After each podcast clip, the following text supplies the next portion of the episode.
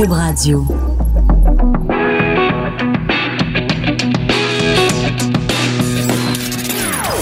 Des opinions bien à elle. Sophie Durocher. Son franc-parler ne laisse personne indifférent. On n'est pas obligé d'être d'accord. Bonjour tout le monde, c'est Sophie, très contente d'être de retour avec vous après ce splendide week-end que j'ai passé évidemment en compagnie de ma progéniture. Et vous, avez-vous passé une belle fin de semaine en compagnie de vos petits chérubins? On les aime-tu, nos enfants?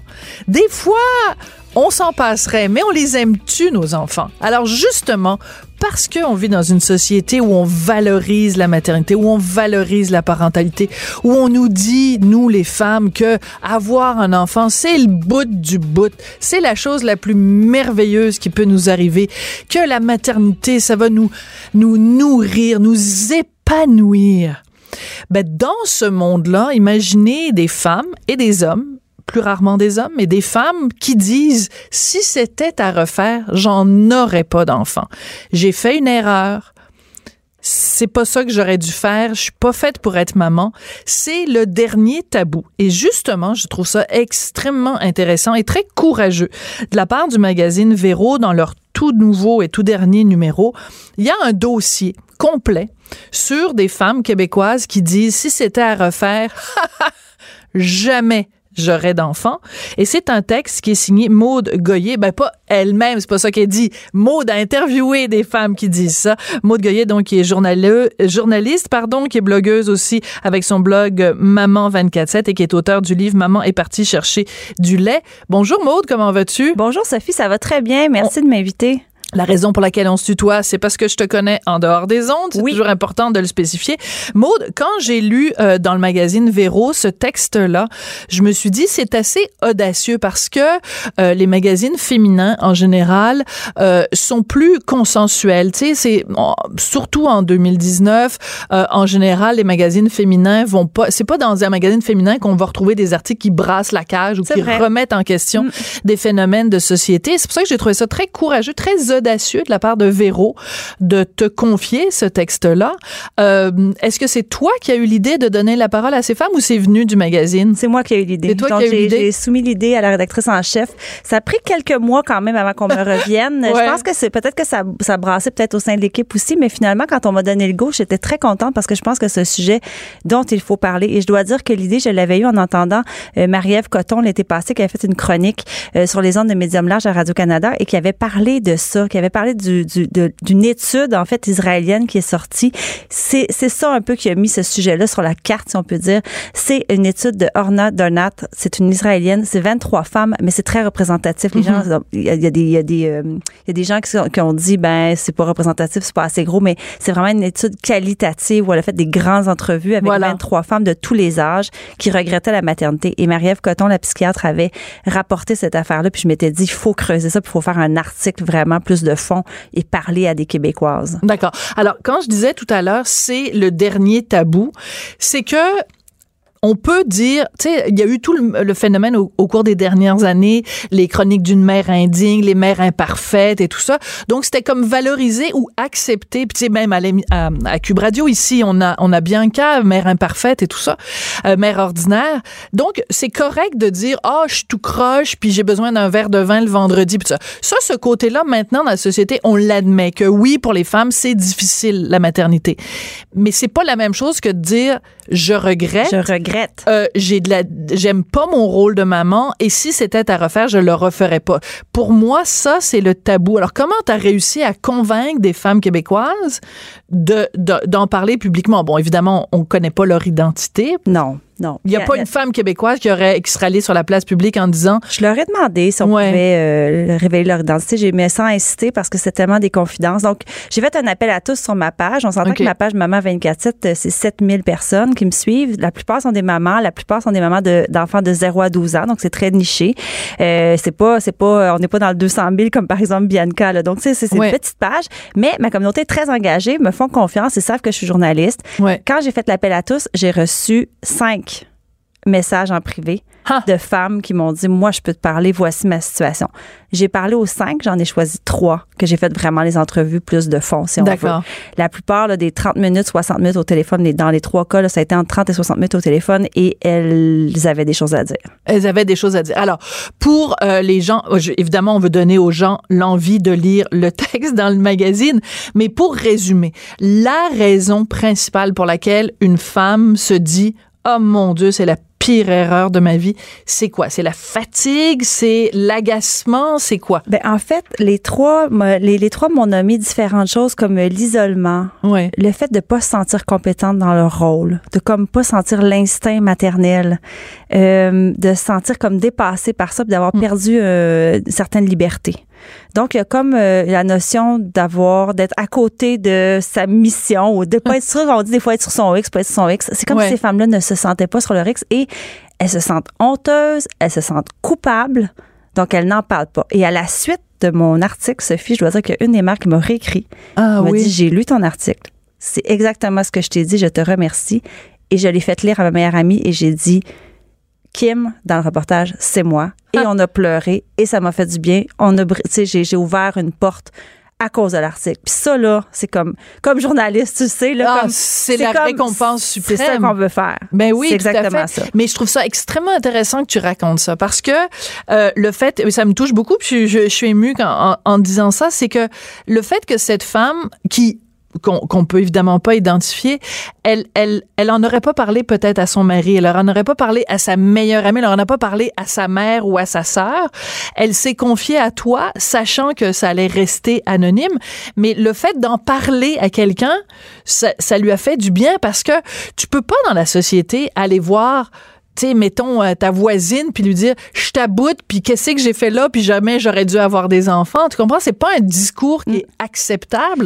Mais c'est pour ça que les trois ont accepté de me parler, ben les 5 en fait, les 5 étaient prêtes puis j'ai parlé à 3 là, mais les 3 m'ont dit on veut briser ça, il y a quelque chose qui se passe, on parle beaucoup de la charge mentale, de la conciliation travail-famille, on a comme un peu réglé plus cette question-là, les tâches domestiques au Québec sont de plus en plus séparées vraiment de façon égale, la charge mentale c'est encore comme 90% des mères qui la portent. Bon, on parlera de la charge mentale après, parce que pour moi, c'est surfait, mais bon. Oui, c'est ça, mais il y a donc... Ah oui, hein, c'est intéressant. Ouais. Et donc, il y a...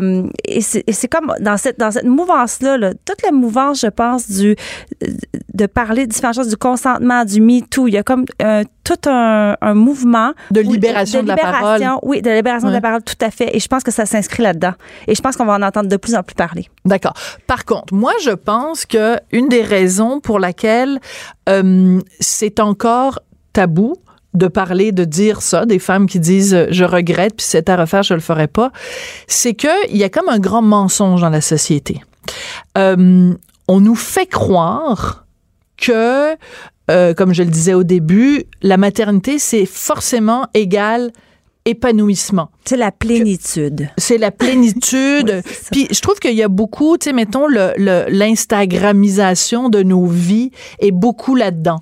Tu sais, t'as des femmes connues qui ont des enfants, puis là, tu les vois, puis elles sont en train d'allaiter, puis ça a l'air donc parfait, puis évidemment, il n'y a jamais de vomi, puis il n'y a jamais de couches souillées, puis il n'y a jamais de femmes cernées à bout à 3 heures du matin parce que ça fait 3 jours que leur enfant dort pas.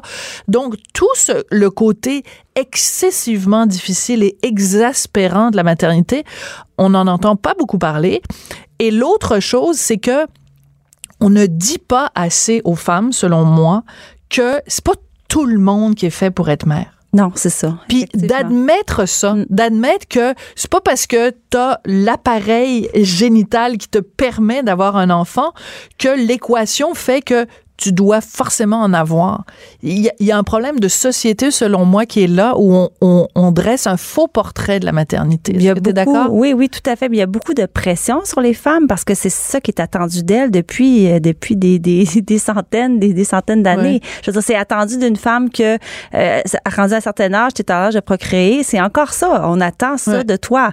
Les chemins commencent à être de plus en plus différents, mais il ne faut pas oublier que la femme, depuis encore tout récemment, était confinée au chaudron et à la la maisonnée. Donc, c'est clair que son rôle, c'était d'avoir une famille. Là, les temps ont changé, mais c'est comme si le schème de pensée n'a pas changé à la même vitesse. Donc, on s'attend encore. Tu travailles, ben oui, mais t'as-tu un conjoint, t'as-tu une maison, t'as-tu des enfants? Ça va. Puis si t'en as un, à quand deuxième? Bah, écoute, c'est tellement ça. Oui. Écoute, moi, il y a une personne que je peux évidemment pas nommer publiquement, mais qui m'achalait depuis 20 ans en disant: Sophie, comment ça fait que tu fais pas d'enfant, puis tu seras pas complète tant que t'auras pas d'enfant, puis t'es en train de passer à côté de ta vie.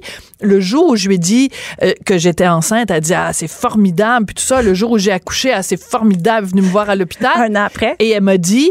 Ouais. C'est quand tu fais le prochain? J'étais là. Non, moi, je me disais, j'en fais un, elle va me foutre la paix, elle va me C3R, patience.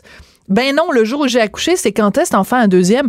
Est-ce qu'on peut juste arrêter de mettre de la pression sur les femmes? Puis pour revenir aux réseaux sociaux, tu disais tantôt les Pinterest puis les Instagram, mais tu sais, le décor parfait, la maison parfaite, les enfants parfaits, tout va bien.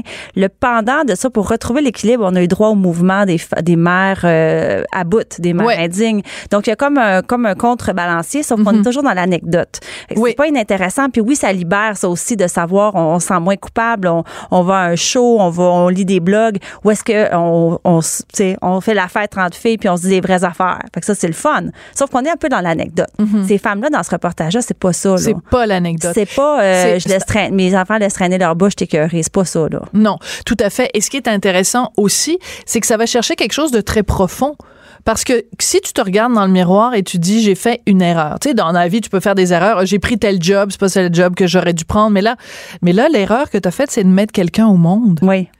Il peut pas y avoir, tu sais, tu peux pas prendre une gomme à effacer, puis et c'est très compliqué en plus parce que ces femmes-là sont partagées entre je n'aime pas être mère, mais j'aime mes enfants. Mais j'aime mes enfants, oui, c'est ça. Les spécialistes à qui j'ai parlé, les experts, les sociologues à qui j'ai parlé, pour la plupart, à l'extérieur. Ça aussi, c'est un signe. J'ai eu de la misère à trouver des experts au Québec. T'es sérieuse? Il y en a pas. Ben oui, non, j'ai trouvé en Finlande, à Israël, et je me suis mis en Norvège, je pense. Donc, j'ai de la misère à trouver des gens ici. Marie-Ève Cotton m'en a parlé un peu, parce qu'elle s'intéresse à la question, je pense, pour des ouvrages qu'elle prépare. Mais elle n'est pas une spécialiste des questions de la maternité. Mais quand même, ce que j'allais dire, où je m'en allais avec ça, j'ai perdu comme le fil. Tu peux aimer tes enfants, c'est ça, mais ne pas aimer être maman de ces enfants-là. Elles ne regrettent pas leurs enfants. Puis ça, il faut que ça soit clair pour les gens aussi. Mais c'est sûr. Elles aiment leurs enfants et même c'est prouvé dans les études qu'elles s'en occupent de façon exceptionnelle. Ce sont plutôt des mères très investies, très dévouées, très dédiées. Donc, elles en font beaucoup, ce qui mène peut-être aussi à leur perte. Oui, c'est ça. Donc ça, c'est l'autre phénomène aussi, c'est que on vit aussi dans une société où on se met beaucoup de pression comme mère pour tout faire, puis les enfants avec les cours de piano, puis les machins, puis tout ça. Si ces mères-là, puis je les juge pas, hein, je fais juste poser la question. Si ces mères-là en faisaient moins, puis que je commandais de la pizza, puis disais OK, c'est correct, puis les enfants, on n'est pas obligé de tout le temps être une maman hélicoptère, peut-être que la charge mentale, justement, serait moins lourde, et peut-être que ce manque de liberté qu'elles ressentent, peut-être qu'il serait moins flagrant. Oui, mais je n'aime jamais, Sophie, qu'on parle des femmes pour dire, des mères pour dire, elles devraient lâcher prise. Je trouve donc qu'on remet encore entre leurs mains le fait que c'est elles qui sont pas adéquates, alors que c'est plus profond que ça. Je comprends. C'est social et culturel. Donc, c'est pas une affaire de biologique, ce sont pas des germaines. C'est que c'est ça qui est attendu. La pression, ça met pas ses épaules. Il y a des chums qui disent, arrête de t'en mettre autant ses épaules. C'est pas que je m'en mets, c'est que je l'ai. Je la subis. Elle est là, la pression.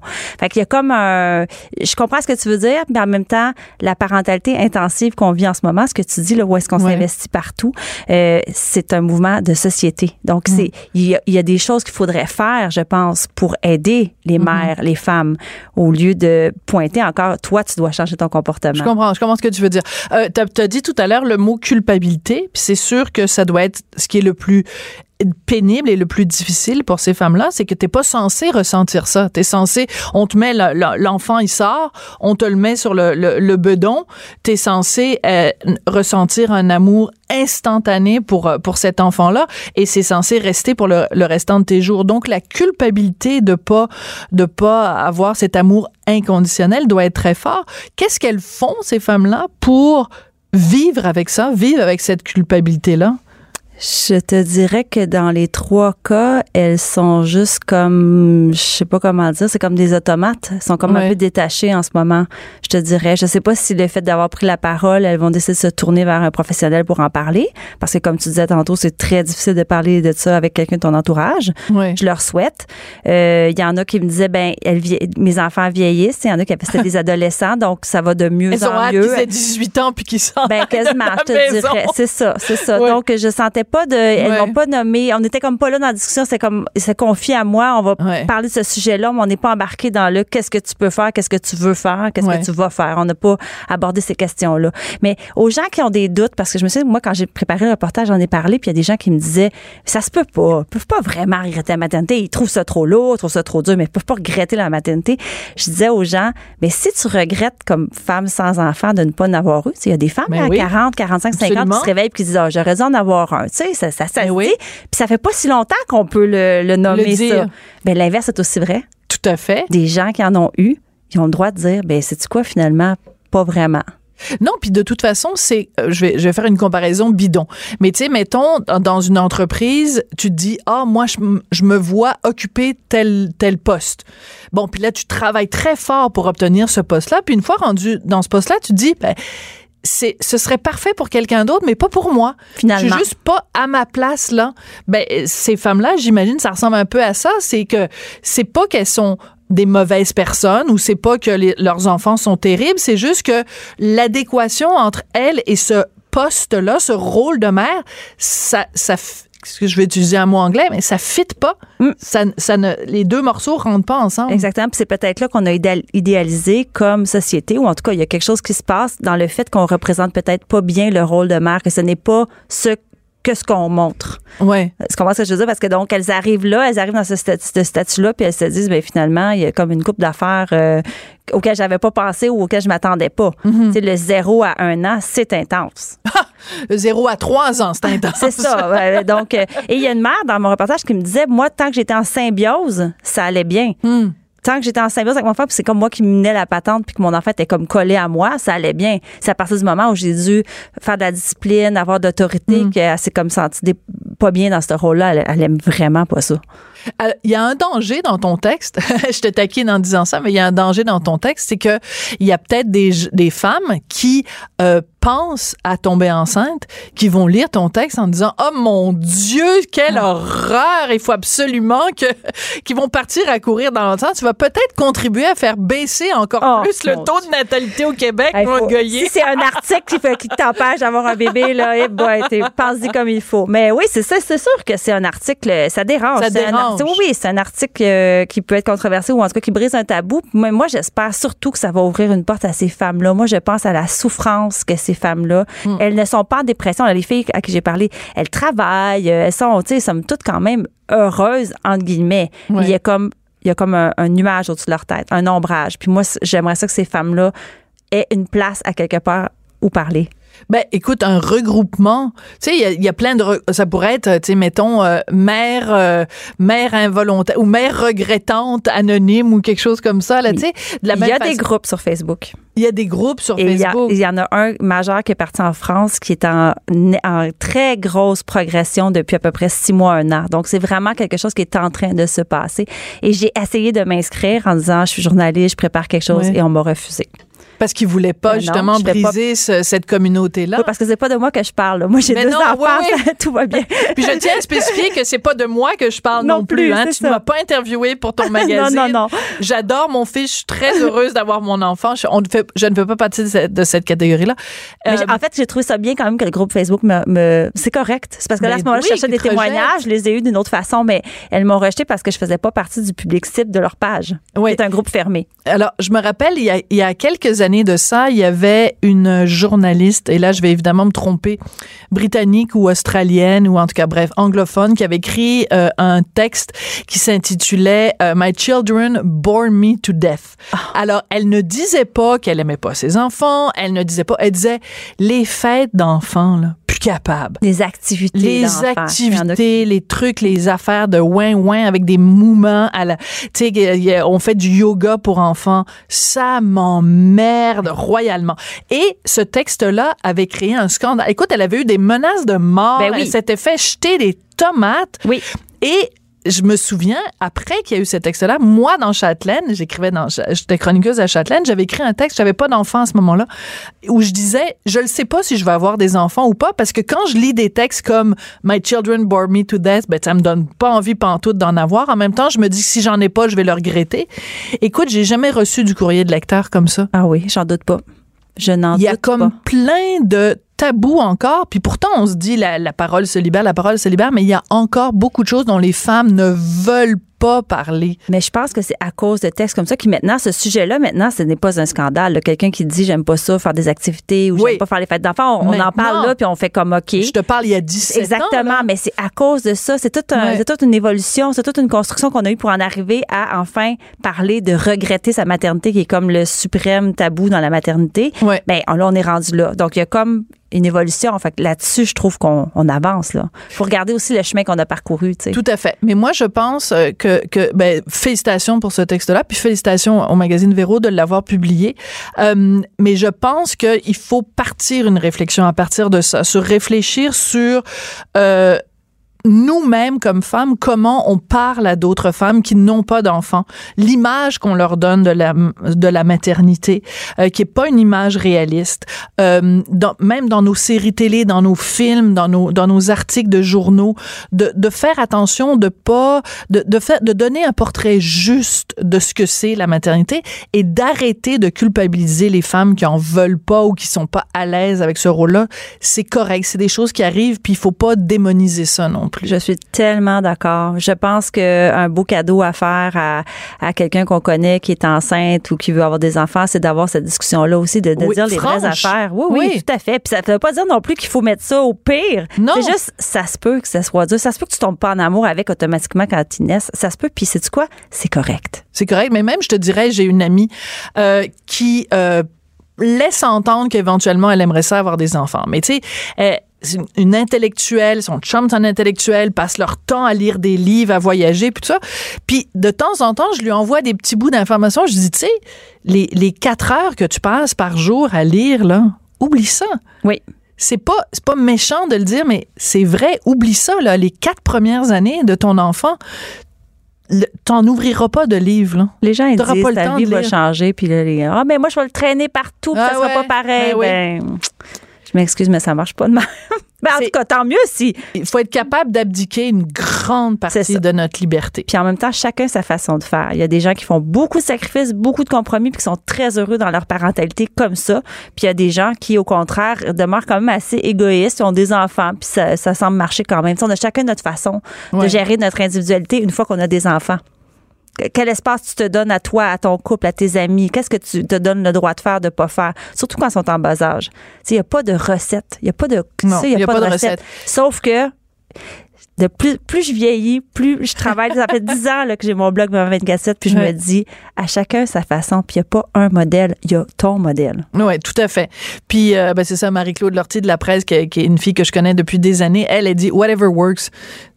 T'sais, exactement. C'est ça qui marche pour toi, ben parfait. Puis le danger, c'est de faire comme de te conformer aux attentes des autres ou au regard des autres. Ça, c'est ça le danger. Puis avec les réseaux sociaux, mais les mères, les nouvelles mères surtout, sont très, ils peuvent facilement avoir ce réflexe-là. Oui, tout à fait. Il faut faire attention au côté un peu, puis je la vise pas elle en particulier parce que je sais que c'est pas ça son objectif, mais le côté Marie-Lou, tout est beau, tout est beige, tout est blanc, tout est vaporeux, mais c'est ça. J'aimerais ça, à un moment donné, voir une photo de l'enfant, de Marie-Lou en train de ramasser le vomi de son enfant. Tu sais, je veux dire, je m'excuse, l'image est vraiment dégueulasse, là, mais c'est ça aussi la vie avec un enfant. Mais elle ne le fera pas comme d'autres feront pas du Marie-Lou. Ben non, c'est ça. Donc, mais c'est ça. Chacun moi, ce que j'aime, c'est que là, on a comme là, au moins, on a les deux. On n'a pas juste du Pinterest, on a aussi Mère ordinaire, La parfaite maman cinglante. On a des blogs et des sites de mamans qui montrent que, tu sais, ça peut vraiment être merdique. Fait qu'on a comme l'équilibre. Alors, le prochain article des papas qui regrettent d'avoir eu des enfants. Oui, peut-être, mais je suis vraiment plus dans la maternité, je te dirais. Oui, c'est correct, c'est correct. Alors donc, à lire, et les photos sont absolument magnifiques. Donc, le titre est quand même cinglant. Je déteste être mère. Je déteste être mère. Vraiment, là, c'est un article que j'attendais depuis longtemps. Merci beaucoup, Maude, de l'avoir écrit. Maude Goyet, donc, journaliste. Puis on a hâte que ton blog revienne, là, 24-7, Maman 24-7. Merci beaucoup. Puis j'ai oublié de vous parler de ton livre, Maman est partie chercher du lait aux Éditions de l'Homme. Mais tu reviendras nous en parler une autre fois. Avec grand plaisir. On avait un beau gros sujet dont il fallait qu'on parle. Après la pause, on a parlé du monde merveilleux de la restauration. Vous savez, si vous voyagez, mettons, aux États-Unis ou en Europe, vous pouvez savoir avant de rentrer dans le restaurant, quel est l'état de salubrité du restaurant? Pourquoi on peut pas avoir ça au Québec avant d'aller manger dans un endroit? Moi, je veux savoir s'il y a des coquerelles ou s'il y a des crottes de mouches sur la table où on prépare les repas. Alors, on en parle après la pause. On n'est pas obligé d'être d'accord, mais on peut en parler. De 14 à 15. Sophie Durocher. On n'est pas obligé d'être d'accord. Cube Radio. Une de mes sections préférées dans le Journal de Montréal, Journal de Québec, c'est quand mes collègues nous racontent les rapports de salubrité des différents restaurants. Alors, je vous raconte une petite anecdote. À un moment donné, je déménage dans un nouveau quartier et juste à côté de chez moi, il y a une petite pâtisserie toute mignonne. Alors, tous les samedis matins, je pars de chez moi, je m'en vais chercher des petits croissants croustillants pleins de beurre à la petite pâtisserie à côté de chez moi. Ça fait à peu près un an que tous les samedis, je vais chercher mes petits croissants-là. À un moment donné, un samedi matin, j'ouvre mon Journal de Montréal et qu'est-ce que je vois dans la section « Restaurant insalubre » ? Ma petite pâtisserie d'à côté de chez moi. Et dans le rapport d'insalubrité, ça dit spécifiquement qu'ils ont trouvé des mouches mortes dans la pâte servant à faire les croissants. Je peux-tu vous dire que ce samedi matin-là, j'étais vraiment dégoûtée. Je suis évidemment plus jamais retournée dans cette pâtisserie-là. Mais la question se pose, est-ce qu'on devrait, à la porte des commerces, pouvoir prendre connaissance des rapports de salubrité des restaurants ou des commerces de l'alimentation? On en parle avec Robert Dion, qui est consultant en restauration et qui est éditeur de la revue HRI. Bonjour, Robert. Bon après-midi, Sophie. Et bon appétit à tous, parce que si vous avez mangé des croissants aux mouches ce matin, c'est toujours très appétissant. Ça serait moins pire au grillon, disons, mais ou aux sauterelles. Alors, c'est la grosse mode. Oui, de manger des protéines d'insectes. Écoute, Robert, la raison pour laquelle on vous laisse parler de ça, c'est qu'il y a à Montréal une représentante municipale, donc Karine Boivin-Roy, qui est leader de l'opposition officielle à la ville, qui suggère qu'on montre à l'entrée des établissements le résultat des inspections de salubrité alimentaire. Est-ce que toi, tu penses que c'est le genre de choses qu'on devrait faire, pas seulement à Montréal, mais partout au Québec? Il faut savoir, premièrement, qu'il y a comme deux regroupements qui font l'évaluation de salubrité de restaurant. Tu as la Ville de Montréal, dans le temps la CUM, ça date de plusieurs années, qui, eux, ont sous la juridiction du MAPAQ, font l'inspection de tous les arrondissements de Montréal. Et le restant du Québec est par le MAPAQ. Donc, une opération faite par la Ville de Montréal n'aura peut-être pas d'effet si ça ne couvre pas toute la province. Il pourrait y avoir un ajout aux politiques du MAPAQ, mais sinon, je crois que ce serait simplement... il faudrait que ça se passe par le ministère de l'Agriculture. Mais oui, si tu me poses la question, dans plusieurs des villes du monde que je croise faire de la restauration, il y a effectivement un affichage. Je te dirais pas que c'est le rapport d'inspection, parce que des fois, le rapport d'inspection, Sophie, va mentionner des choses comme une pâte qui devrait être recouverte, des informations non nécessaires pour le consommateur en général. Mais traditionnellement, les endroits où on les affiche, c'est un gros A. Oui. Vert, c'est un code de couleur. Puis si c'est rouge, c'est fermé. Si c'est jaune, pose ça des questions. Puis si c'est vert, ça a répondu à l'ensemble des facteurs nécessaires. Moi, ça, j'y crois fortement. Ben oui, ben c'est ça, c'est qu'en fait, tu sais, quand on achète un produit alimentaire, quand on va à l'épicerie, bon ben on s'attend, en regardant la liste des ingrédients, qu'on nous donne une information pleine et complète, ok, sur la valeur nutritive des aliments et tout ça, et on sait que bon le MAPAQ est passé par là, puis qu'il y a des enquêtes ou enfin une information sur la salubrité des éléments. Par exemple, quand dans une épicerie, la viande, bon, ils ont changé la date, puis tout ça, notre ministère est là pour ça, pour nous protéger, nous, comme citoyens. Donc, si cette information-là, elle est disponible pour les restaurants et que de toute façon, c'est de l'information publique, pourquoi est-ce qu'on la rend pas publique, mais disponible à la porte des établissements? En fait, c'est juste ça qu'on demande. En réalité, il faudrait demander beaucoup, beaucoup plus parce que maintenant, on consomme plus juste dans les restaurants. Combien de livraisons tu as eu se sont faites aujourd'hui en restauration où tu t'es pas présenté au restaurant? T'as raison. Alors, c'est vraiment une refonte complète de comment on voit ça et où ça s'en va, parce que de plus en plus, on voit des cuisines qui n'ont même pas pignon sur eux, qui vont livrer de la nourriture, qui sont évaluées par le MAPAQ parce que ça leur prend un permis de...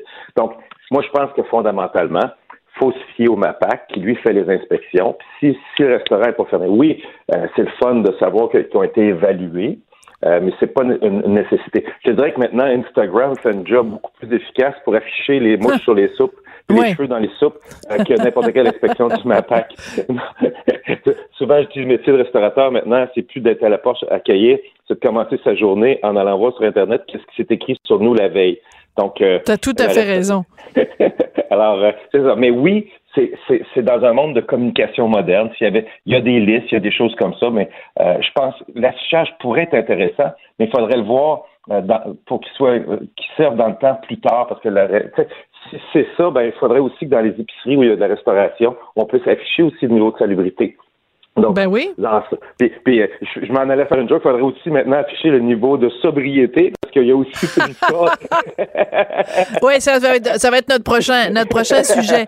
Mais je veux juste revenir là-dessus, c'est que c'est vraiment très particulier parce que puis c'est tout à fait vrai ce que je disais au début, c'est une de mes sections préférées dans le journal quand on peut lire cette information-là, puis je lis toujours les articles au complet parce que à chaque fois, je suis flabbergastée. Je n'en reviens pas que quelqu'un dont le métier est de nourrir d'autres êtres humains ait si peu de considération pour l'hygiène, ait si peu de considération pour la santé, pour la propreté. Je ne conçois pas qu'on se lance dans le métier de restaurateur ou d'épicier et qu'on soit un cochon ou qu'on soit un porc. Ça me rentre pas dans la tête. Écoute, la même chose que ce matin, j'écoutais les nouvelles, puis on parlait de nombre de pourcentage de personnes qui se lavent les mains dans le domaine hospitalier. Donc, il y en a partout un peu. Alors, les cochons sont parmi nous. Écoute, puis tu parles des fois tu dis, ouais, mais des fois manger un peu de... pas manger, mais tu sais, être exposé à des bactéries, ça fait pas de tort non plus, ça renforce le système immunitaire. Mais, tu sais, s'il y avait... Évidemment, la restauration, il n'y a aucune barrière à l'entrée, OK? Contrairement, je dirais, même au métier de docteur ou infirmière qu'on réfère.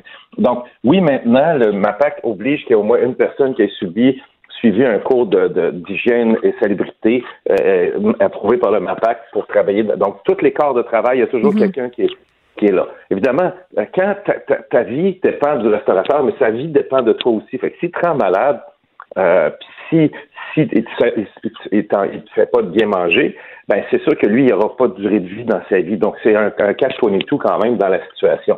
Ouais.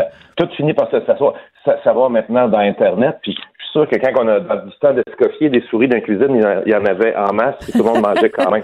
Donc, tu sais, oui, on en fait des cas, puis oui, moi aussi, j'aime ça lire ça, mais il faut pas en faire une maladie.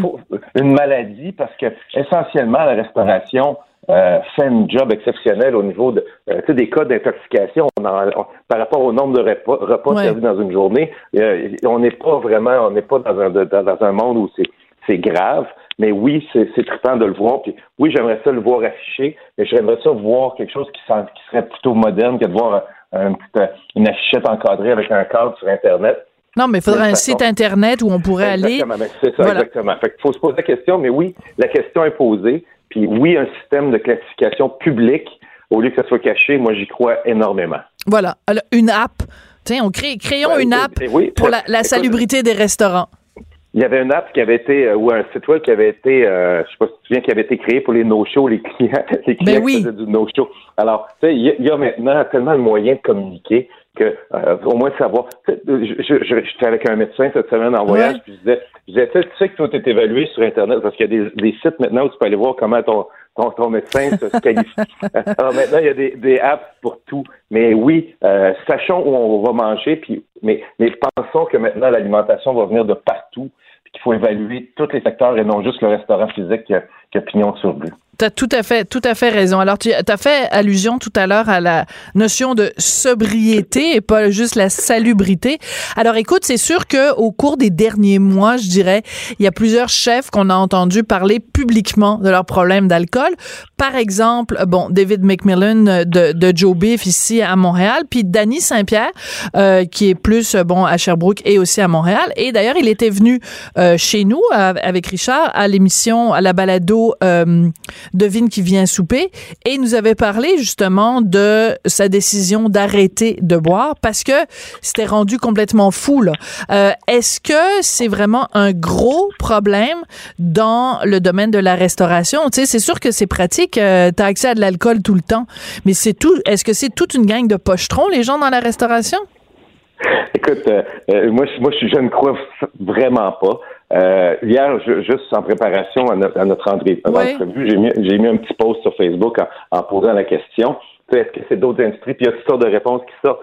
Mais dans toutes les industries, dans tous les mondes, il y a du monde qui font excès.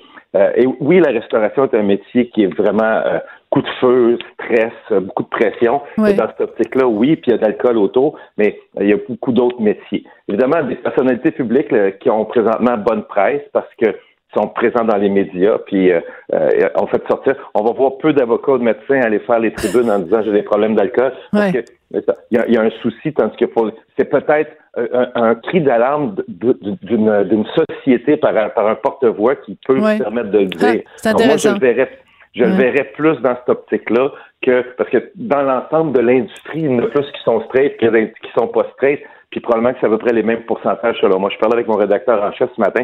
Est-ce qu'on fait quelque chose là-dessus? Puis il me dit, écoute, s'il y avait une étude, quelque chose de précis qui était sorti, on pourrait aller, mais c'est très aléatoire. Mais oui, c'est une industrie de festifs. Mais pourquoi? Parce que les gens autour sont festifs.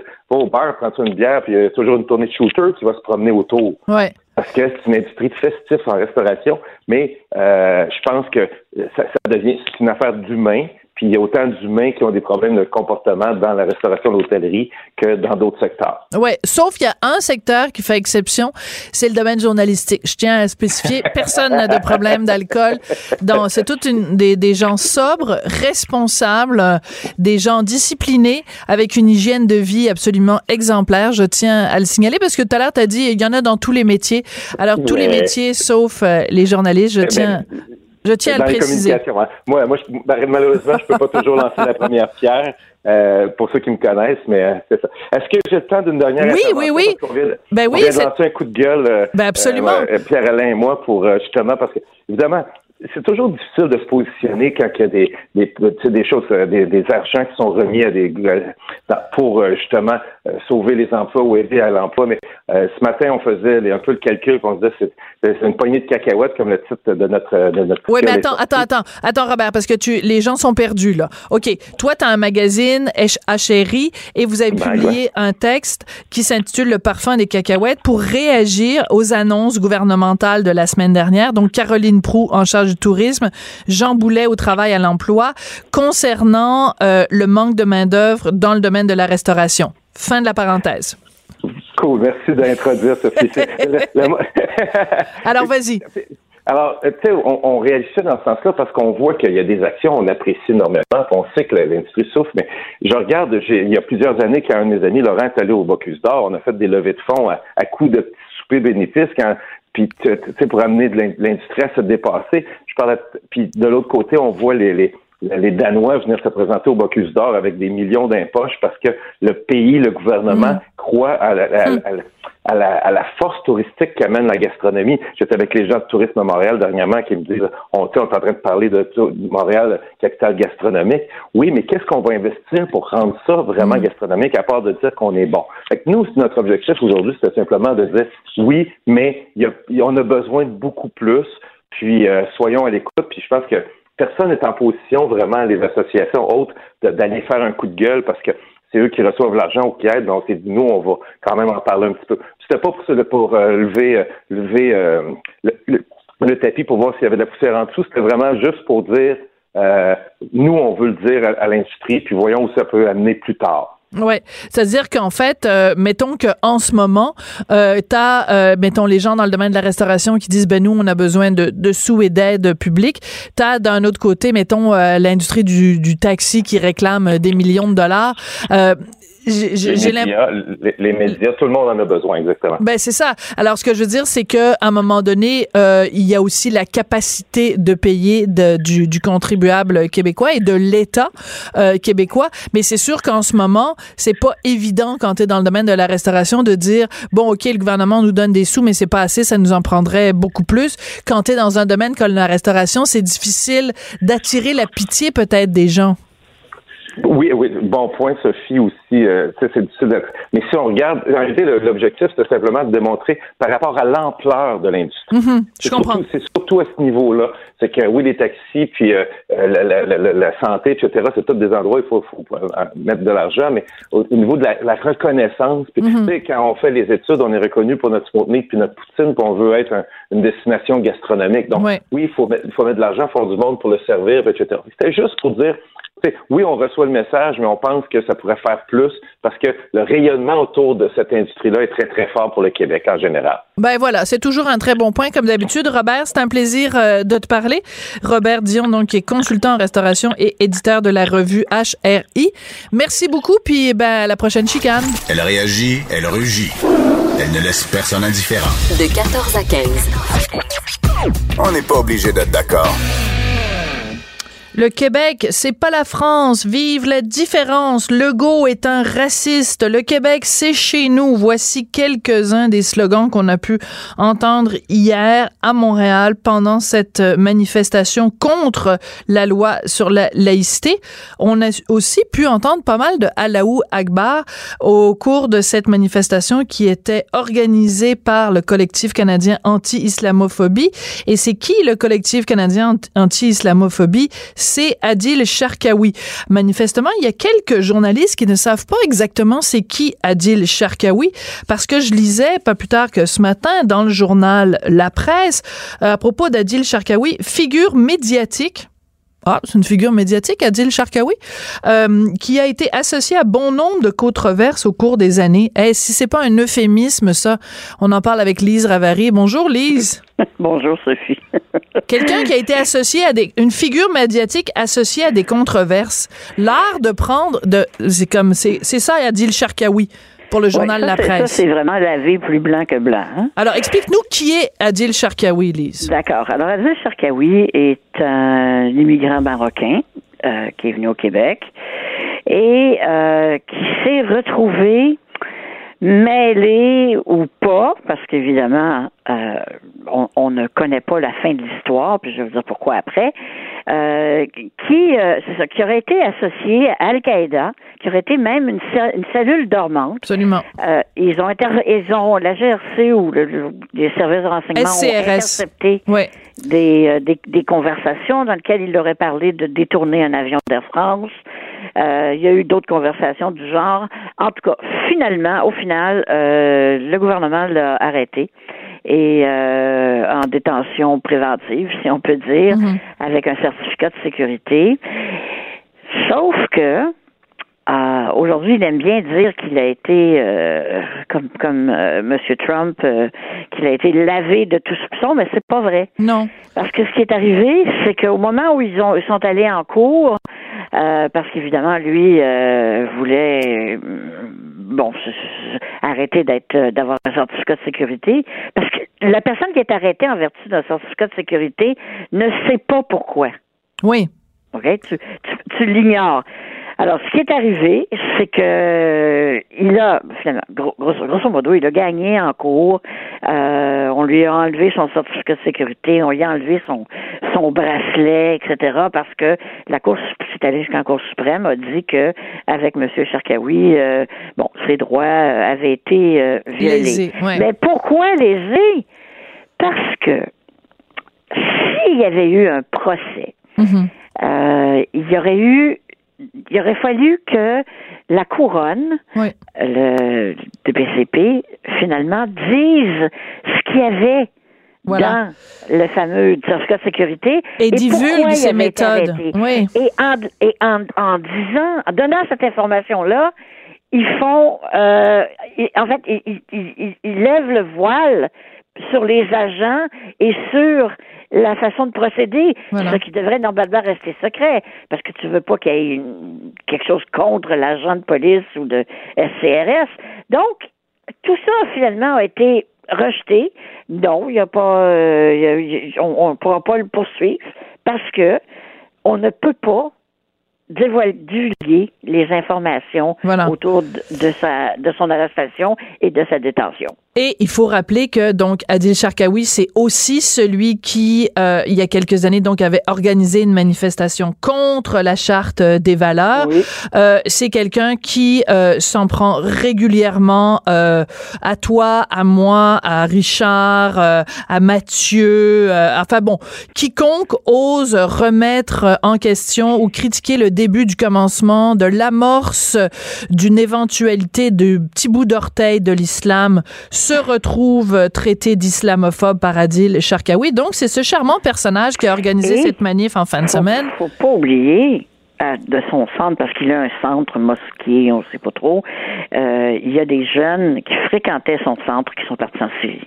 Oui, mais ne serait-ce que faire ce lien-là, pour lui, c'est déjà être islamophobe. De toute façon, c'est comme on peut jamais rien dire avec Adil Charkaoui. Tu peux rien dire, t'as jamais raison. Quiconque a vu des entrevues avec lui sait que tu peux rien dire.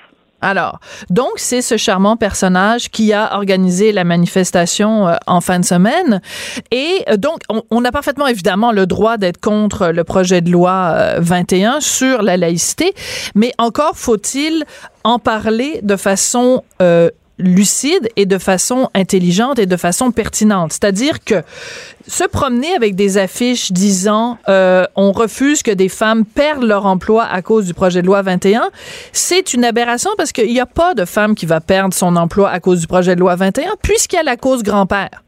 Ouais. À moins qu'il change d'emploi. À moins qu'il change d'emploi.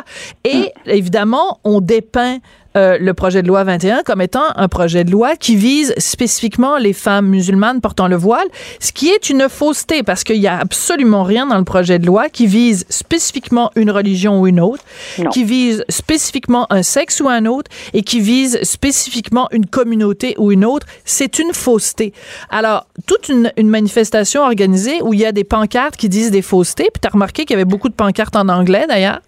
Oui, ça, on peut pas, quand on dit on veut parler aux Québécois, il y a peut-être comme un petit quelque chose qui marche pas, là. Ouais. Tu sais, tu veux convaincre les Québécois du bien fondé de ton point, de ta position, et puis t'arrives avec des pancartes en anglais. Je sais pas. Hein? Ben, c'est parce qu'il faut se demander qui organise ça, puis qui... Ben, c'est ça. Puis est-ce que les gens qui les portent, ces campagnes-là, est-ce qu'ils sont vraiment au courant de où ils sont, puis qu'est-ce qu'ils sont en train de faire, puis c'est quoi les deux dames que j'ai entendues, moi, à la radio, dire, toutes les deux, que François Legault avait un lien direct avec Hitler. Oui, oui. Parce qu'il voulait, lui aussi, la suprématie des Blancs. Les deux madames se font interviewer et disent la même chose. Come on. Non, mais c'est la nouvelle insulte, là. Suprémaciste blanc, là, tout le monde se fait traiter de suprémaciste blanc. Ouais. Ce qui m'amène d'ailleurs à ton texte d'hier dans le journal, mais tu donnes des exemples, mais c'est absolument délirant. Alors, par exemple, cette militante antiraciste française qui s'appelle Houria Bouteldja. Donc, j'avais déjà entendu cet argument-là, mais là, j'avoue que je suis un peu tombée en bas de ma chaise. Donc, elle dit que, parce que bon, il y a elle est féministe, donc il faut protéger évidemment les droits des femmes, mais ça dépend. Quand une femme est agressée par quelqu'un de couleur ou quelqu'un qui est blanc, c'est à géométrie variable, cette affaire-là. C'est un truc communautaire. Alors, explique plus précisément, là, c'est débile. Alors, si une femme noire se fait voler par un blanc, ça, c'est un crime. Oui. OK? C'est un crime. Mais quand ça se passe entre deux personnes racisées, n'est-ce pas? Ce n'est pas un crime, c'est un événement où ça peut être communautaire. Pourquoi? Très simple. Parce que, dans cet esprit tordu, les deux, tant la fille violée que le violeur, sont des victimes. Du méchant la méchant suprématie blanche. Ben oui. C'est ça, on peut, à chaque jour, on peut en avoir. Des salauds, il y en a partout. Tellement facile à trouver. Mais ces gens-là, les Indigènes de la République, parce que c'est l'organisme dont français, porte-parole, ça va très, très loin. C'est eux qui tiennent toutes sortes d'événements qui sont seulement réservés aux femmes noires ou aux femmes maghrébines. Donc, pas de mélange entre les Blancs et les personnes racisées. Elles ont besoin chacune de leurs événements. C'est le retour de la discrimination, de la ségrégation au nom de l'harmonie raciale. C'est complètement délirant. Écoute, des fois, là, je me promène sur Internet où je lis les journaux, où j'allume la télé, puis je me dis, mais j'ai l'impression d'être dans 1984 ou dans Brave New World ou dans, j'ai l'impression de vivre dans un monde de science-fiction où les mots n'ont plus de sens, où les gens qui sont antiracistes sont les personnes les plus racistes parce que, justement, puis tu le rappelles avec beaucoup d'intelligence, le fameux discours de Martin Luther King où il disait, j'aimerais ça vivre dans un monde où on ne regarde pas les gens en fonction de leur race. Les antiracistes ne font que ça. Organiser le monde selon la race. C'est débile. Et dans un tout autre ordre d'idée, as-tu vu ma chronique de ce matin dans le journal où je parle donc des féministes françaises quand la grande cinéaste Agnès Varda, qui a été vraiment une des pionnières de la nouvelle vague en France, qui a fait Cléo de 5 à 7 et Bon Visage Village, plein de films extraordinaires, quand elle est décédée, ces féministes françaises voulaient qu'on le ne voulait pas qu'on lui rende hommage, mais qu'on lui rende famage. Parce que dans le mot hommage, il y a le mot homme. Puis le mot homme, comme chacun sait, ben c'est le méchant patriarcat, c'était cœur. Hein? Fait que toi, quand, à un moment donné, quand je vais vouloir dire toute mon admiration, mettons pour Lise Ravary, veux-tu que je te fasse un famage? Non, tu m'amèneras du fromage. Non, mais c'est niaiseux, c'est n'importe quoi. J'aime beaucoup les bons camemberts coulants directement de Normandie. Ah, moi, c'est les poisses, le fromage qui pue, là. Ah. Le fromage dégoulinant qui pue, là. Si vous me rendez... Oui, je connais. Oh. Non, mais faut être un petit peu crinqué quand même pour remplacer le mot... C'est comme le matrimoine de Québec solidaire, là. Je veux dire, c'est dans la même... Mais c'est que... Là, on est là, on regarde ça, on rit de ça, mais...